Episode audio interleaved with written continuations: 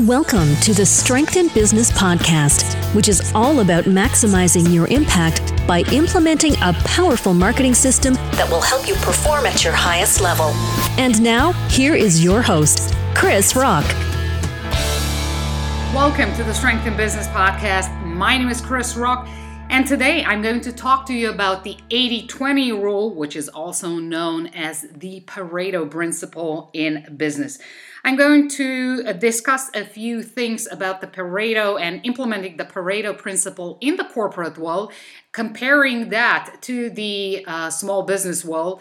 And obviously, we're going to drill down into how small businesses should use this principle, this system, more appropriately so that they maximize the outcomes that they generate. Now, for those of you tuning in for the very first time, first of all, welcome to the show. Second of all, I like to point out that I do the recordings based on the blog post that you can find on strengthinbusiness.com.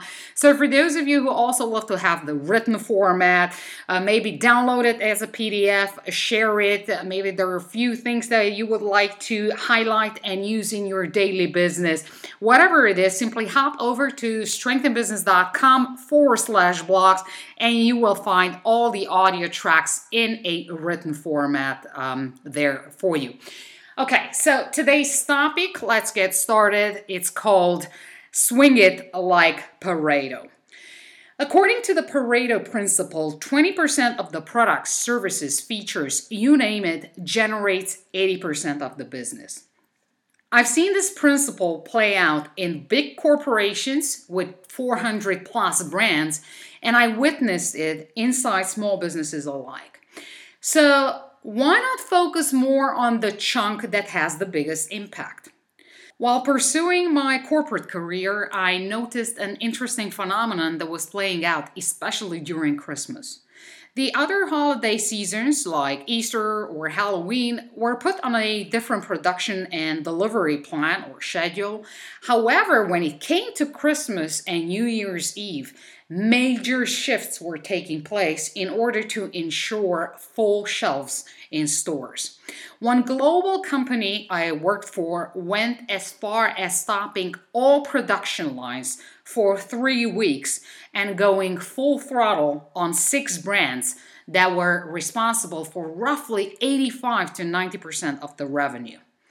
After leaving the corporate world and joining the entrepreneurial or small business land, I discovered something rather peculiar in the realm of small businesses. Instead of focusing on the products and services that were generating the Pareto part of the equation, so the 80%, the vast majority of the 80% of the revenue, obviously, so the 20% of the products, the vast majority of small businesses I was interacting with either didn't know their numbers or didn't want to face reality and cut down on the portfolio when times required so. So here's the deal to deploy Pareto, you need to know your numbers and be willing to take bold decisions. The corporate world loves numbers.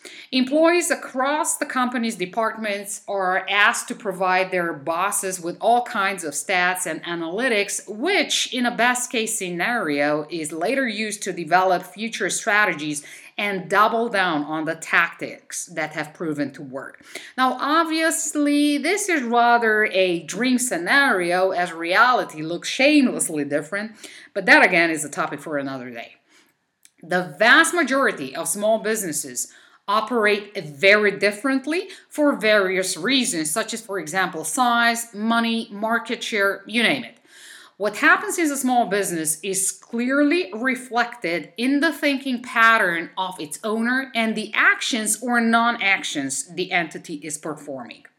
If the founder or CEO doesn't shy away from digging into the numbers, understanding causalities, and being committed to building a generational business, he or she will definitely have a solid framework that will allow him or her to take bold decisions.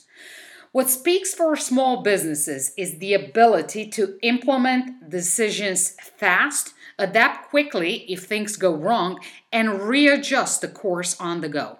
No need for well known corporate time suckers, such as board meetings or conflicting ego personalities who are stuck in their own world and mostly unwilling to cooperate for the greater good.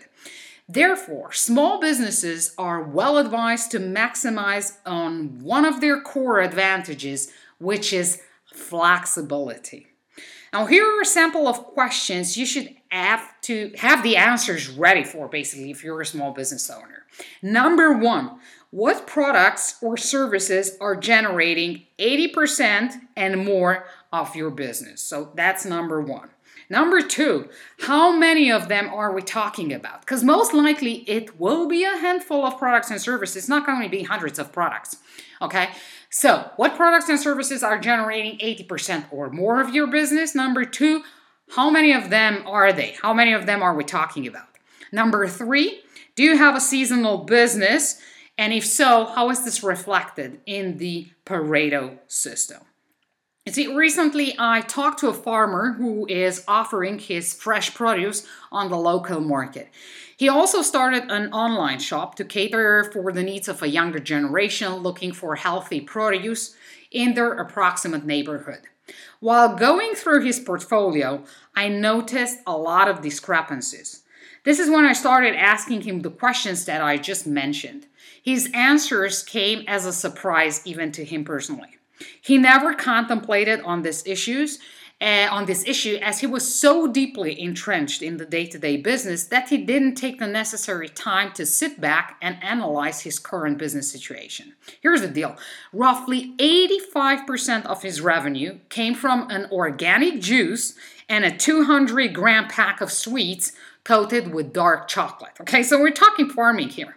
The rest of his portfolio, made off of jams, organic homemade pasta, as well as fresh and dry fruits, made 15% of the revenue pie.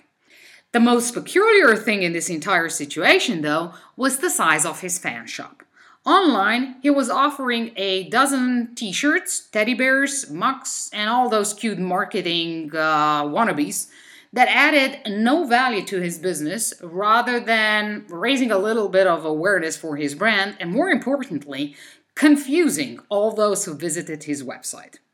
After having a chat and highlighting one of the core principles in sales, namely that a confused mind doesn't buy, he got rid of the vast majority of his fan shop and doubled down on the two products that have the highest impact on his business.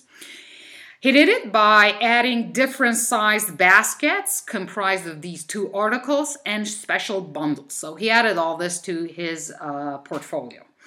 Now, and this is important, it's a numbers game, or maybe not. You need to know your numbers if you want to have a solid business. I mean, there's no way around this.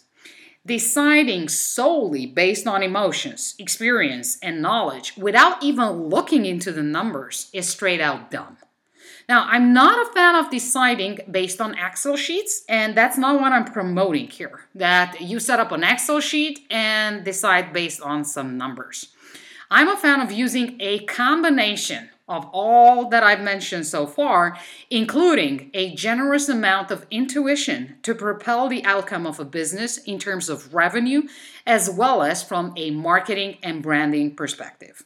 Also, having a deeper look into the 80%. Okay, so let's say the rest of the pack that's generating 10%, 15%, 20% of the business is also extremely important as there lie future cash cows and niche products and services that one day you could easily turn into the driving forces of your business.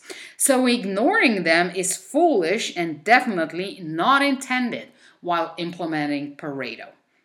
Sometimes the 80% products and services are the ones who attract new users, show a diversified portfolio, they signals uh, potential for growth in other markets, whether that's vertical or horizontal, and portray a sophisticated entity that has serious long term business intentions.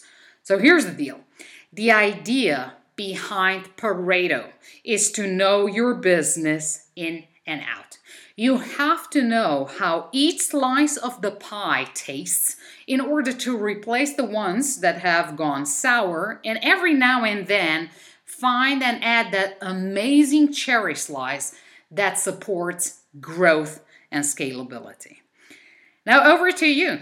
What are your thoughts on the Pareto principle? More importantly, how are you implementing this system, this principle in your day to day business? You can reach out to me on the decentralized blockchain based networks, LBRY, Odysee, Float, Minds, and obviously the biggest one, Hive Blockchain. You will find me on all these platforms by uh, looking up the handle Krisz Rokk. Okay, and as always, I'd love to leave you with a golden nugget, a main takeaway, uh, so to say. Um, and today, it's basically I will have to to repeat the the, the last uh, sentence. Uh, the last paragraph, and that is um, the idea behind Pareto, because a lot of people talk about this 80 20 rule and um, they don't implement it and it's so important to implement it and i never said uh, focus entirely on the 20% that is generating the 80% i said double down on that and at the same time look into the 80% of the um, products or services that that you have. Maybe you will need to cut down on some of them, add different ones, and propel others and put them into the 20%. That's entirely possible. So, again, the idea behind Pareto is to know your business in and out. You have to know how each slice of the pie tastes in order to replace the one that have gone sour and every now and then find and add that amazing cherry slice that supports growth and scalability. Thanks for listening. Thank you for your loyalty. I'll catch up with you in the next episode. Happy marketing, and remember to always play to your strengths. Thank you for listening to the Strength in Business podcast. Submit your questions on strengthinbusiness.com and follow Krisz on Twitter at Krisz Rokk. That's K R I S Z R O K K.